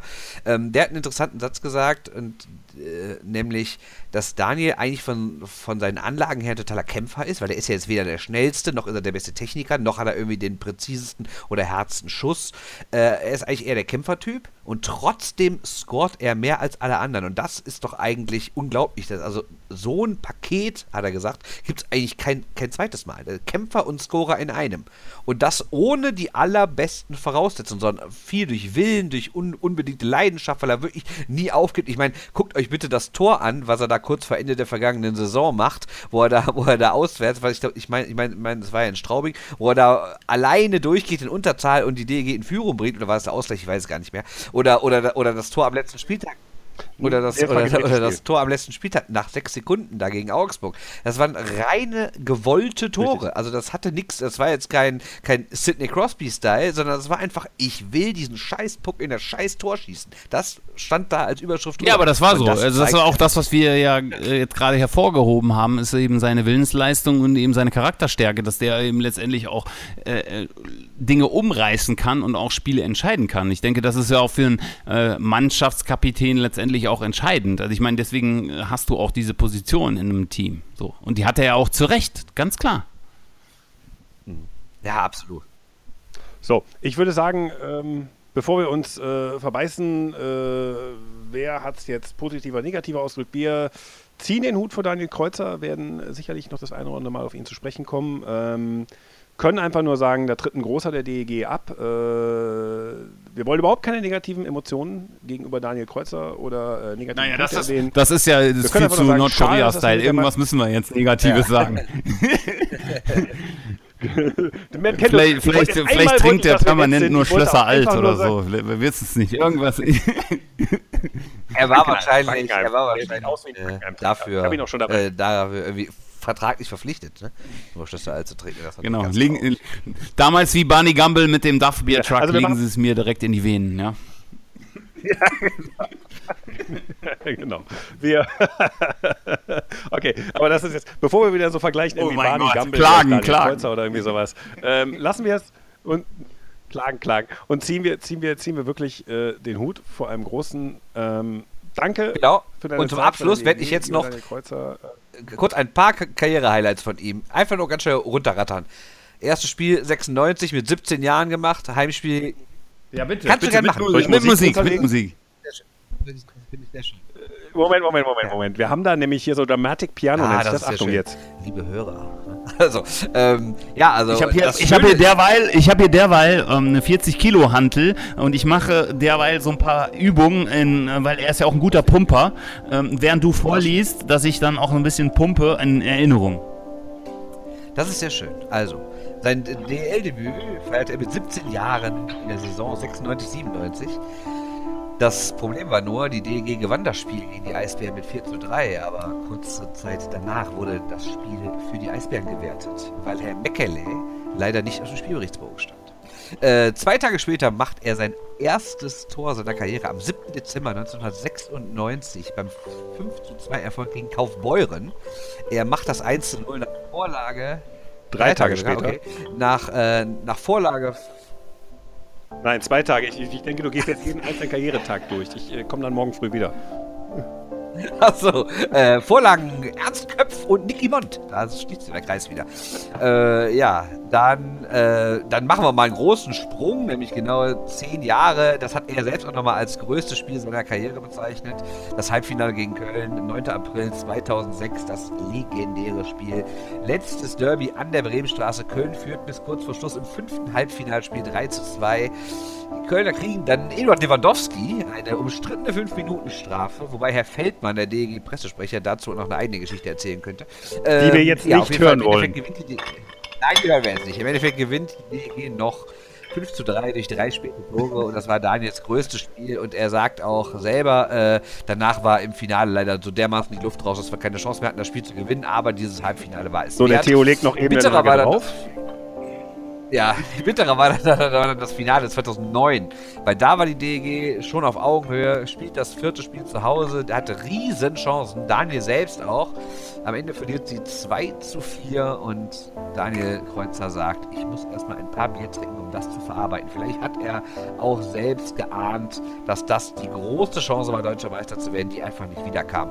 Dann folgt 2010 ein Höhepunkt mit der Nationalmannschaft, die Heim-Weltmeisterschaft mit dem großen Eröffnungsspiel auf Schalke mit mehr als 70.000 Zuschauern, ähm, das ein Europarekord darstellte. Äh, Deutschland kam im Endeffekt bis ins Halbfinale und schied dann ganz unglücklich 1 zu 2 gegen Russland aus. Sag mal, liest du gerade deinen? WZ-Text vor? Teile davon mit äh, Herrn Nowitzki. Also ich lese ihn nicht komplett vor, weil dann, wär- dann wird es anders klingen, aber ich habe den hier vor Textmarker den ganzen angestrichen. Sachen, die ich da damals zusammengetragen habe. Und wenn ich die einmal zusammengetragen habe, kann ich Genau, ich, ich Textmarke am Bildschirm gerade angestrichen. Spickerer genau. zitiert sich äh, selber. Ja, er war sehr emotional. Jetzt hast du das Aber ohne Scheiß, gemacht. Es ist nicht emotional und äh, es war gut. Aber ist nicht schön, wenn man sich selbst zitiert. Wenn man Okay, weiter geht's. Die große Verletzung, die haben wir noch gar nicht gesprochen. Also er hat ja mehrere schlimme Verletzungen gehabt, aber die ganz schlimme war ja 13. Dezember 2013. Wolfsburg. Äh, genau, in Wolfsburg hat, äh, bricht er sich den Nackenwirbel und äh, da, da, da, lese ich jetzt wirklich mal einen Satz vor, den ich geschrieben habe. Das hat nämlich damals ein Arzt gesagt, wäre seine Muskulatur nicht so stark gewesen, Kreuzer hätte im Rollstuhl enden. So, stopp, Theo legt ähm, noch eine ähm, Lage drauf. Ja, äh, seine Frau, die war ja jetzt, die war ja jetzt auch bei der Pressekonferenz bei seinem Abschied und die hat nochmal relativ deutlich und klar gesagt, äh, ich wollte danach, dass er aufhört. Ich wollte nicht, dass er weiterspielt und es gab wohl auch intern ein bisschen Knatsch bei den Kreuzers. Er wollte unbedingt weitermachen sie hat gesagt, nein, das ist mir alles zu gefährlich. Was ist, wenn du wirklich mal im Rollstuhl landest und so. Das ist es doch alles nicht wert, dieses blöde, dieser blöde Sport. Aber gut, er hat weitergespielt, im Endeffekt Glück gehabt, dass er halt nicht nochmal so ganz schwer verletzt wurde. Klar, jetzt im Endeffekt an der Schulter, aber nicht mehr so was Dramatisches wie ein Nackenwirbelbruch. Dann machen wir jetzt schnell noch die letzten drei Sachen weiter. 14. Dezember 2015, sein Rekordtor, was du eben schon erwähnt hast, in Köln. Ich war vor Ort, es war recht schön. Ähm, oh ja, da war er hat das 1-0 gemacht. Obwohl die Kölner da noch durch so Skandalentscheidungen 2-1 gewonnen, da wurde Kenny Ulle mir noch in die Bande gehauen, wir erinnern uns alle. Ähm, dann auch eins, äh, ein großes Spiel, äh, das war davor schon das Winter Game. Äh, das hat er auch nochmal erwähnt, dass, dass, dass, er das noch erleben durfte. Vor 51.000 nochmal ein Riesenspiel in einem Fußballstadion in der Düsseldorfer Arena gegen Köln 3-2 gewonnen und dann am 4.10.2015 sein tausendstes Spiel ja, gegen auch Augsburg steht hier. Ja, das war mal im Schnelldurchlauf Daniels Karriere. So, dann stoppe ich jetzt mal die Musik. Verneigen. Genau. Wir können uns eigentlich nur verneigen. Das fand ich eine schöne Sache jetzt am Wochenende bei der Saisoneröffnung, als sich der Rathausplatz vor Daniel Kreuzer verneigt hat. Das fand ich eine schöne Geste. Jetzt müssen wir für die Hörer sagen, wir, te wir testen hier eine neue Aufnahme. Wenn ihr nachher denkt, so, hä, da war doch gar keine Musik oder so, dann hat das A nicht geklappt und B, haltet uns nicht für Idioten. ähm, sind ja. wir so oder so, aber äh, die, wir, wir, können hier Musik einspielen. Aber das äh, funktioniert 100 Prozent. Also danke Daniel, lass uns abschließen das Thema und äh, wir sehen uns nächstes Jahr zum Abschiedsspiel. Genau. Definitiv. Da werden wir sein und werden sicher den einen oder anderen Ton mitbringen. Was übrigens an der Bremenstraße stattfindet, für alle. Äh, da, da, schmeckt, die, da, schmeckt die, da schmeckt das Schlösser alt anders. Für jedes Mal Bremenstraße. Ja, der, der, der, aber der, der, der, Fleischkäse. Das muss doch auch den DEG-Leuten zu denken gegeben haben, weil äh, Herr Feldmann ja da äh, fragte, wie, wie sieht es denn aus, Daniel, wo findet das Spiel denn statt? Und er sagt, an der Bremenstraße und der ganze Marktplatz jubelt. Ne, das ist irgendwie auch immer wieder so ein Zeichen, dass viele Leute einfach keine Lust auf den Dom haben. Ne? Bremenstraße. Ah, so, okay. sag nochmal einer Bremenstraße. An der Bremenstraße. So, für jedes Mal Bremenstraße ab sofort. Okay, das ja, erinnert mich an so einen Text in unserem Buch, wo äh, irgendwie wir wo wir, wo wir gelobt wurden dafür, dass wir eine Geschichte, äh, dass wir, dass wir die Geschichte der DEG so gut aufarbeiten. Ein riesen Zeitungstext. Äh, Bernd, du erinnerst dich an den kleinen Detailfehler, der in dem Text war? Ehrlich gesagt gerade nicht. Nee. Nee, da fehlte das Wort Bremenstraße. Ach so, ja, ja, ja, ja. Okay, alles klar. Das war, war eine ganz große Nummer. So, wir wechseln ähm, das Thema. Ähm, Knallharter Thema. Noch ganz kurz. Oh. Knallharter Themenwechsel Schwenningen. Wir gucken ein bisschen auf die neue DL-Saison. Ähm, Theo, du hattest letzte Saison, hatten, äh, letzte Saison, letzte Woche hatten wir so ein bisschen darüber gesprochen, dass wir auch auf die Teams gucken wollen. Ähm, du hast Schwenningen schon so analysiert gehabt. Ähm, deshalb, wir wollen gar nicht viele Worte verlieren, sondern wir gehen ganz einfach auf das, was du sagst. Ja. Du hast dir Schwenningen angeguckt, was sagst du? Ach, der, wie kommt jetzt Schwachsinn? Kommt Schwachsinn. Aber erzähl mal. Nee, ja, aber du so tust, als wenn die Stanley Cup. können jetzt aber erzähl einfach mal, erzähl einfach mal. Kommt kein, kommt absolut kein mal, was Also erstmal ist, äh, äh, äh, nee, nee, nee, nee, jetzt seid Und mal ruhig, äh, ihr B-Amateure, ne? Also von daher jetzt äh, Jetzt, Kanada jetzt 1C. Kanada also, 1C. Erstmal finde ich generell bei den Teams, die ähm, wirklich so weit unten stehen und die also wirklich auch Playoff-mäßig jahrelang jetzt nichts gerissen haben wie Schwenningen, äh, 2000 Menschen beim Auftakttraining, ähm, die dann auch in der Halle sind und ähm, wo das auch in, zelebriert wird. Das wieder als kleine Anmerkung, nicht nur auf dem Marktplatz sein, sondern auch solche Dinge ähm, zu zelebrieren. Ich ähm, gebe das immer nur zu bedenken. Äh, in Ambri zum Beispiel in, in der Schweiz, was so ein Kultverein ist, irgendwie so diese, die immer noch diese David gegen Goliath-Mentalität pflegen. Ähm, da sind ähm, wirklich äh, beim Auftakttraining drei bis 4.000 Menschen dann im Stadion anwesend. Die Mannschaft wird begrüßt und danach wird da gemeinsam gegessen und gefeiert das sind auch so Sachen, wo ich eben denke, Hockey kann anders äh, dargestellt werden und auch für die Fan-Community, wo man einfach auch das zelebriert und auch feiert. Ähm, das nur als ähm, so als Anmerkung, wo man äh, eben auch hingehen kann. Aber jetzt konkret zu Schwenning, also ist natürlich ein Verein, der äh, jetzt liefern muss, in der, um in der BWLer Sprache zu bleiben, ähm, weil äh, das ist natürlich auch für die Fanbase äh, ärgerlich. Die wollen natürlich auch Playoffs spielen, ganz klar. Und äh, man hat so ein bisschen äh, in, die, äh, in die Trickkiste gegriffen und hat mit Jussi Timonen jemanden ähm, verpflichtet, wo man für DEL-Verhältnisse schon aufhorchen muss. Es ist ein Verteidiger, der neun Jahre in der ähm, finnischen Liga für äh, Kalpa äh, für einen finnischen Verein gespielt hat. Und ähm, man muss ganz klar sagen, dass eben man sieht, man hat da in, in der Defensive äh, das Ganze in die Hand genommen und man möchte die Defensive stärken, wo man auch weiß, dass eben äh, Schwenning äh, da absolut Probleme hat. Und der Umbau in der Offensive ist jetzt nicht so groß. Ja.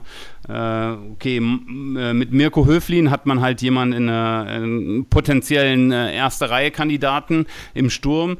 Aber ich denke, die Verpflichtung äh, mit äh, Timonen, den hätte ich sehr gerne in, in Düsseldorf gesehen. Also ich glaube, Schwenningen kann, und ihr seid jetzt äh, bereit, um auf mich einzuschlagen, äh, mit einem äh, Mike Stewart-Effekt, auch wenn Pat Cortina nicht den Charme von Mike Stewart hat, aber äh, wenn die es schaffen, so eine Teamleistung hinzubekommen, absolut ähm, ein Kandidat für die äh, Pre-Playoffs, wenn nicht sogar für die erste Runde. Und jetzt ihr. Also sagen wir mal so, die müssen jetzt auch irgendwann mal zumindest in die Pre-Playoffs kommen, ne? Weil ich glaube, klar, die haben natürlich den Vorteil, dass der nächste Fußballverein, in der das müsste, müsste der SC Freiburg sein, der ja auch nicht gerade auf dem Weg ist, deutscher Meister zu werden. Das heißt, in Schwenningen hat natürlich Eishockey auch eine Riesentradition und das wird auch so weitergehen.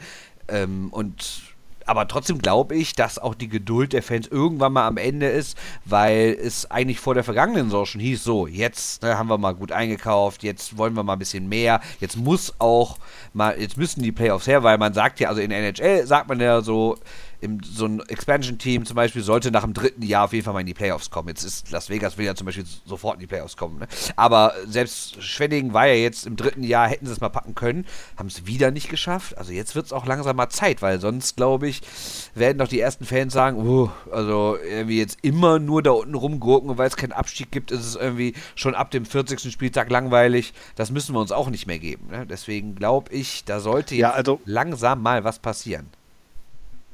Genau, da ist der Druck. Äh, am Rande des Winter Games habe ich mit dem, einem der Marketingleute von Schwenning unterhalten können.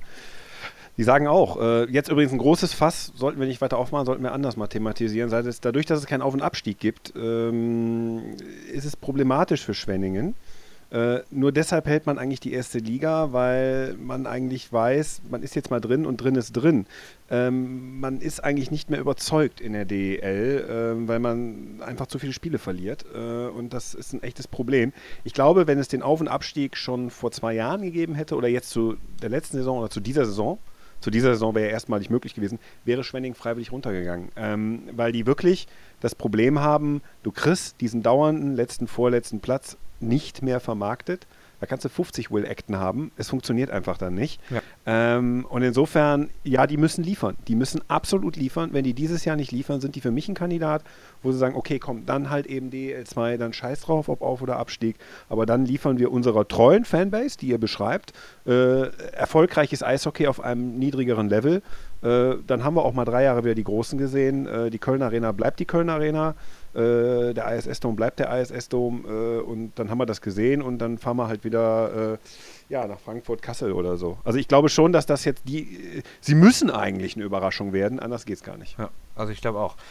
Was mit so einem Trainer wie Pat Cortina schon wieder dafür, das heißt dann natürlich schon wieder am Ende des Tages, dass es. Äh, ja, ich stelle mir den immer vor, irgendwie beim Holzzuschnitt im Baumarkt irgendwie so. Da, da kann ich mir den.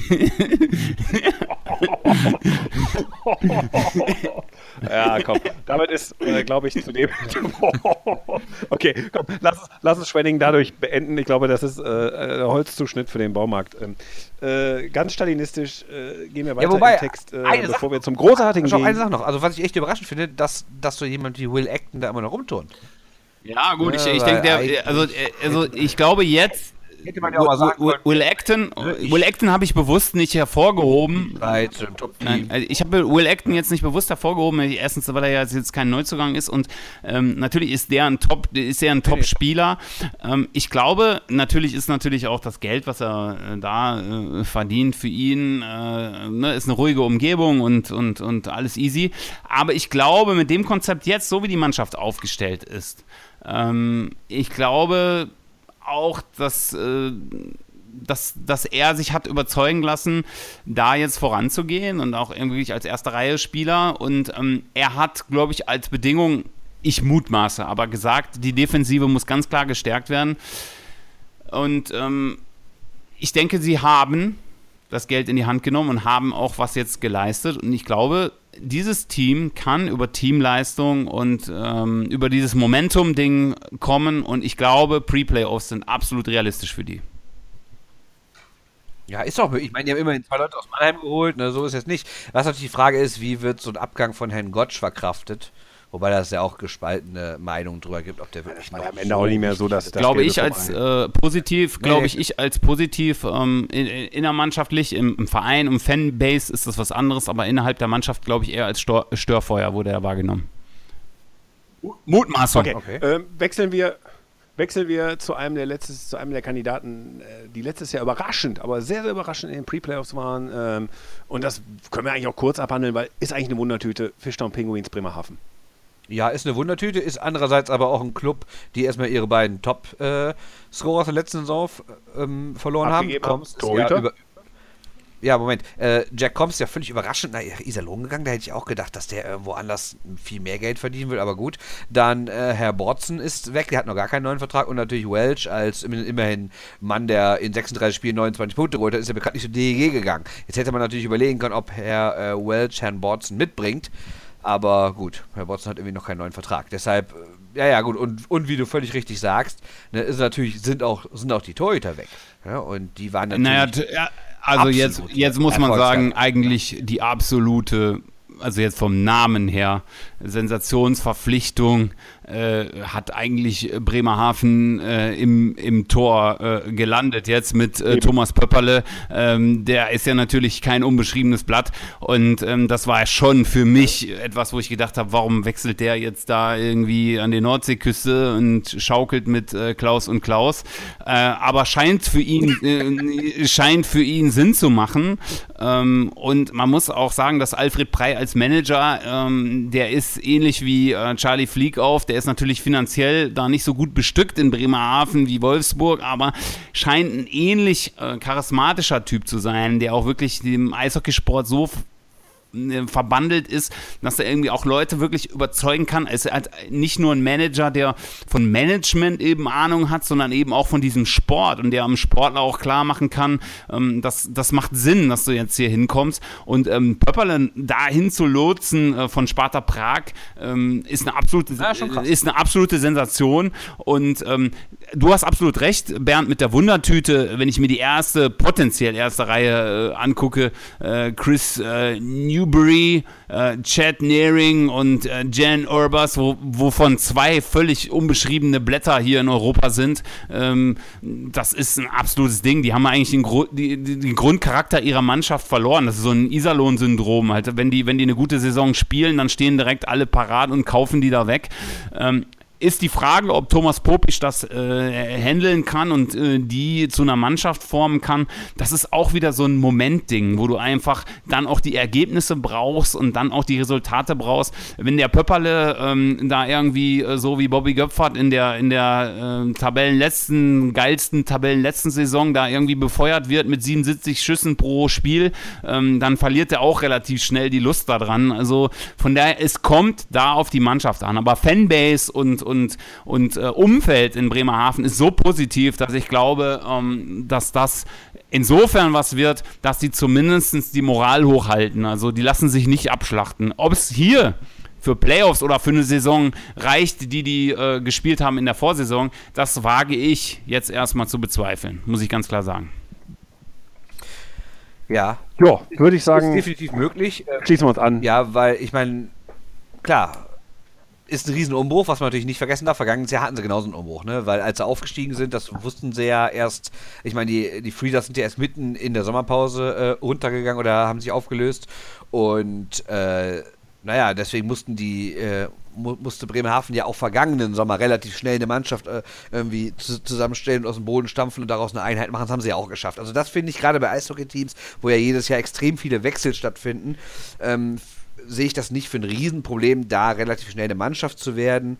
Äh, die Frage ist halt nur, ob die Qualität da reicht und ob man im zweiten Jahr nicht ein ganz anderer Geist herrscht, weil im ersten Jahr ist alles. Eine Mannschaft zu werden, wenn die Ergebnisse mal nicht stimmen. Ich glaube, ne, diese, diese, diese, diese Floskeln von wegen, ey, we have to protect our house und bla bla bla, diesen ganzen Schwachsinn, der da überall immer irgendwie an die Stadiontore ge geschrieben wird, ist was anderes, als wenn es hart auf hart kommt. Ich glaube, ähm, positive Charaktere ähm, bewahrheiten sich dann immer erst, äh, wenn es wirklich, äh, wenn du in der Scheiße sitzt. Und äh, ich glaube, das ist das. Äh, der, der Popisch hat das vorgelebt als Trainer, den ich sehr schätze. Also äh, für mich neben Pasan äh, einer der Trainer, die ich wirklich absolut mag, weil das auch jemand ist, der, der so authentisch ist. In dem Sinne, dass er, klar, Kreuzer war auch so ein Typ, aber den glaube ich auch, ähm, was Taktik angeht, ähm, entschuldigt es mir, aber äh, den vertraue ich da sehr viel mehr, gerade Pasan zum Beispiel. Ähm, also die haben gerade, was Taktik angeht, äh, sind sehr große Füchse und äh, wenn der Popisch ähm, das schafft, ähm, da auch äh, wirklich durch so, durch so Schachzüge ähm, die Moral hochzuhalten, auch gerade dann, wenn es nicht läuft, äh, dann glaube ich, dass da was drin ist. Ansonsten wird es schwierig. Man sagt immer natürlich auch diese, diese berühmte Floskel, die zweite Saison ist immer die schwierigste, bla bla bla und so weiter. Ist so. Ja? Ist so, ganz klar. Und gerade mit so einem Umbruch, weil du kannst das Gerüst nicht halten, du kannst den Kern der Mannschaft letztendlich nicht halten. Also gerade so eine erste Reihe, ähm, da müsste mindestens einen Spieler von halten und ähm, da ist nichts von geblieben und ähm, das wird schwierig. Das wird schwierig, ganz klar. So. Sind wir durch mit Wir? Bremerhaven. Ein Verein, den die DEG knacken kann. Gruß an aber, Mareike, ja. Äh, der auch für Und ein Verein, der Ja, gut. Gruß an Mareike. Äh, Bernd, das löst du vielleicht auf. Mareike. Ähm, wer kennt sie nicht? Mareike. Ja, das ist Mareike Scheer, die alte NRZ-DEG-Schreiberin, die wieder in ihrer Heimat lebt und wieder, äh, also in Bremerhaven und wieder über die Pinguinen schreibt. Die wird bestimmt. Sie ist Erstliga-Journalistin geblieben. Erstliga-Journalistin geblieben und sie wird wahrscheinlich, wenn die Pinguins mit ihren tausenden Fans im Oktober ist es, glaube ich, ne, äh, nach Düsseldorf kommen, machen die so eine Schiffstour, die fahren, glaube ich, bis Duisburg mit Bussen oder mit der Bahn und dann fahren die von Duisburg aus über den Rhein mit tausenden Fans. Da wird die Mareike Wir bestimmt bauen eine U-Bahn bis Duisburg. Das ist auch möglich. ähm, ja, genau. Dann war es das, glaube ich, ne? Wir über die berichten. Oh, eine U-Bahn, ja, okay. Na gut, ähm, Stichwort ähm, Tyrann, ähm, Tyrannen-Quartett kennen wir. Äh, es gibt jetzt auch ein DEG-Quartett. Äh, ich kannte das nicht, war ja gestern nicht auf der Saisoneröffnung. Ähm, oder am Sonntag nicht auf der Saisoneröffnung. Ähm, allerdings wird ein neuer Merchandising-Artikel verkauft, das DEG-Quartett. Ich kann nur sagen, ich kenne das von allen Profivereinen, die irgendwie was auf sich halten, wenn sie zu viel BWLer eingestellt haben. Äh, normalerweise sind die Dinge scheiße. Äh, jetzt habe ich begeisternde Chats heute gelesen mit euch. Äh, was findet Nee, ihr so das ist ja auch Ding? nicht so dieses klassische Quartett, so wie bei den Traktoren, so ich habe äh, 95 äh, km/h Spitze und so und so viel PS. Das ist so dieses Trumpfspiel. Also du, ähm, du kommst dann irgendwie äh, auch über die, äh, über verschiedene andere Dinge halt. Und ähm, ich finde es schon nett. Also ich, äh, Mach doch mal ein Beispiel. ja, also jetzt, wenn du so Mythos-Faktor zum Beispiel, so Meister in der, in der zweiten Liga, der Mythos-Faktor 6 gegenüber äh, legendärer Sieg gegen den äh, KEC 2006, da ist der Mythos-Faktor 8, ja. ja. Es ist alles völlig willkürlich, aber ich finde es halt ja, schön, solche solche klassischen äh, Artikel in der, in, der, in der, Hand zu halten. Ähm, das war natürlich zu den Zeiten, wo, äh, wo Frieda auch mehr bei der DG mit sowas äh, beteiligt war, irgendwie ein bisschen mehr Herzblut in dieses äh, DG-Spiel, was es damals gab.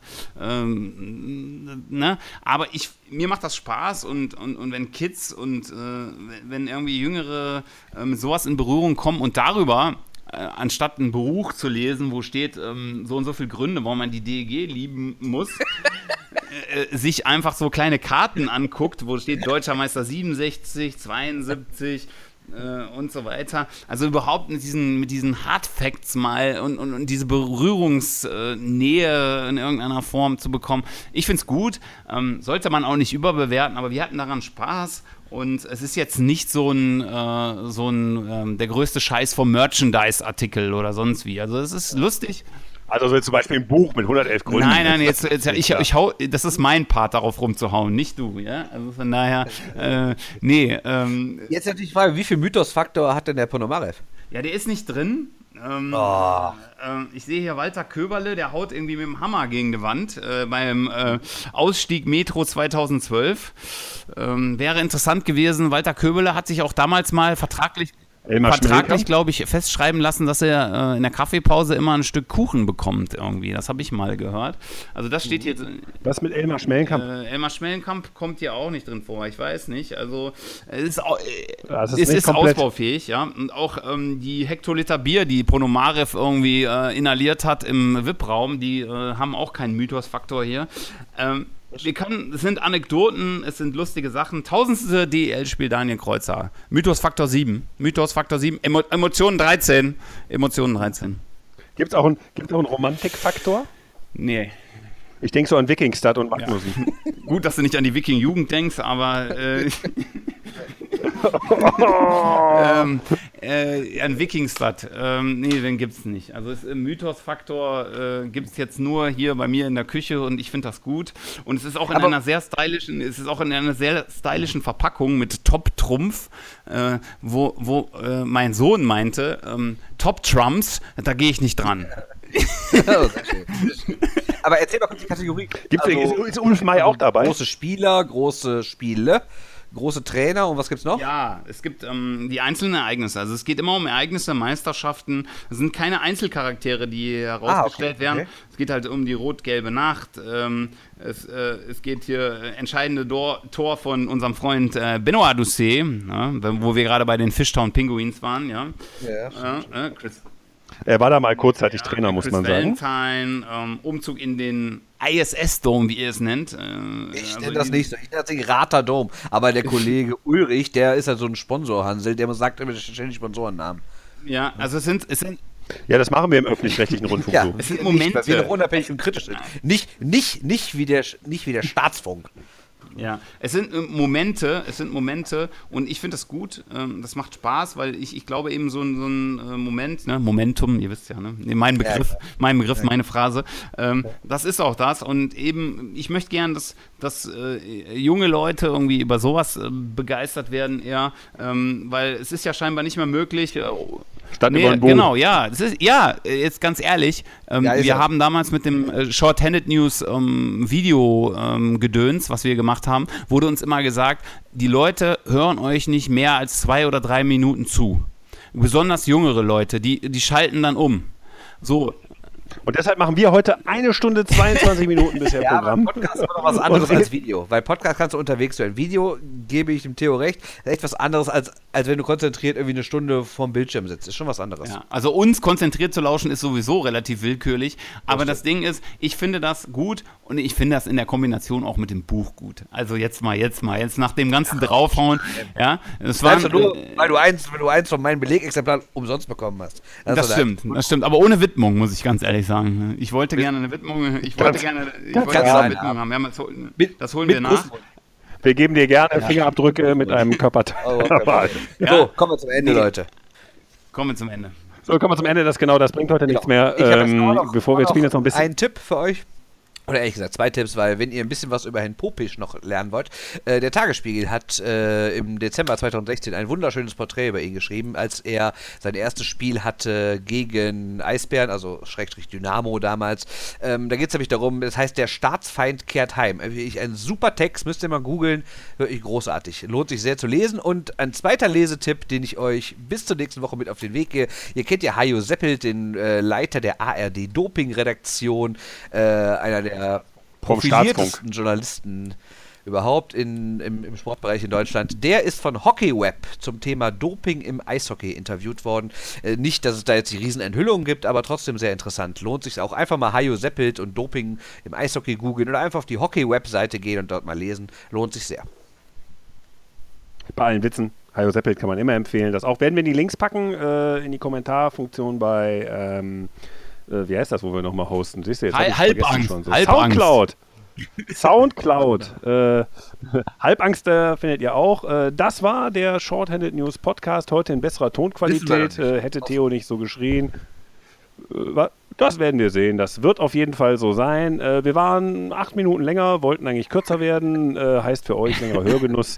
äh, und wir hören uns nächste Woche wieder. Dann versuchen wir einen neuen Anlauf, ein wenig äh, verkürzter auf dem Punkt zu sein. Und solange sage ich jetzt noch einmal Bremenstraße. Und ich sage Momentum. ich sage Momentum. Jetzt, ich weiß noch nicht, was ich sage. Ich brauche noch so. Jetzt musst Momentum. Du, jetzt musst Momentum. ja, okay. Jetzt Bernd. Ja, aber ich brauche noch so einen Signature-Move, noch habe ich keinen. Muss ich mir noch ein Wort überlegen. Wir, wir, gucken mal, ob das auch technisch drauf ist und ob die Leute das hören können. Äh, wir sagen Tschüss, bis nächste Woche. Äh, Bernd Schwickerath sagt Tschüss, tschüss, sag mal Tschüss. Okay. Theo Gromberg sagt auch Tschüss, sag du auch mal Tschüss. Ja, ich sag Tschüss. Äh, ich habe das übersteuert. Ist so besser? ja, das äh, werden wir dann wahrscheinlich nachher noch besprechen. Und ich bin Christoph Ulrich. Wir ja. sagen Tschüss. Wir hören uns nächste Woche wieder. Ciao, bis dahin. Das war der Shorthanded News Eishockey Podcast.